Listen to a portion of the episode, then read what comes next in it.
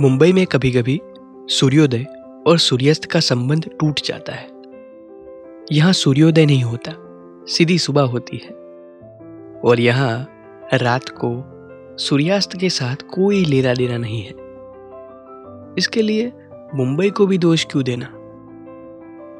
पूरे छह दिन की धक्का मुक्की के बाद शनिवार की रात रविवार का गुलदस्ता लेके फ्लैट में एंटर होता है। मन में कितनी राहत होती है। कल जल्दी उठ के बाथरूम में नहीं घुसना है। कल लोकल ट्रेन की भीड़ के बीच में खुद को नहीं संभालना है। लंच घर पे करना है, सीरियल देखनी है, और शाम को तो ऐसी मखमली आशाओं को अपने पल्लू में छुपाए शनिवार की रात चली आती है।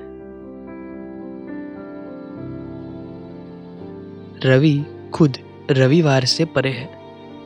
वो रोज की तरह अपने समय पर निकलता है। लेकिन आज उठने वाले का मिजाज कुछ अलग है। वॉश बेसिन वही है, टूथब्रश वही है, टूथपेस्ट, रेजर भी वही है और बाथरूम भी वही है। लेकिन आज उनको देखने वाला कोई और है। घर में घड़ी है, लेकिन आज घड़ी कौन देखता है? शाम को जब जूहू या चौपाटी के संडे का सनसेट नज़दीक आकर मंडे का दर्द याद करवाता है, तब संडे की रात को ही मन पर मंडे सवार हो जाता है। फिर एक रविवार का अग्नि संस्कार करके आदमी अपने फ्लैट की ओर निकल जाता है।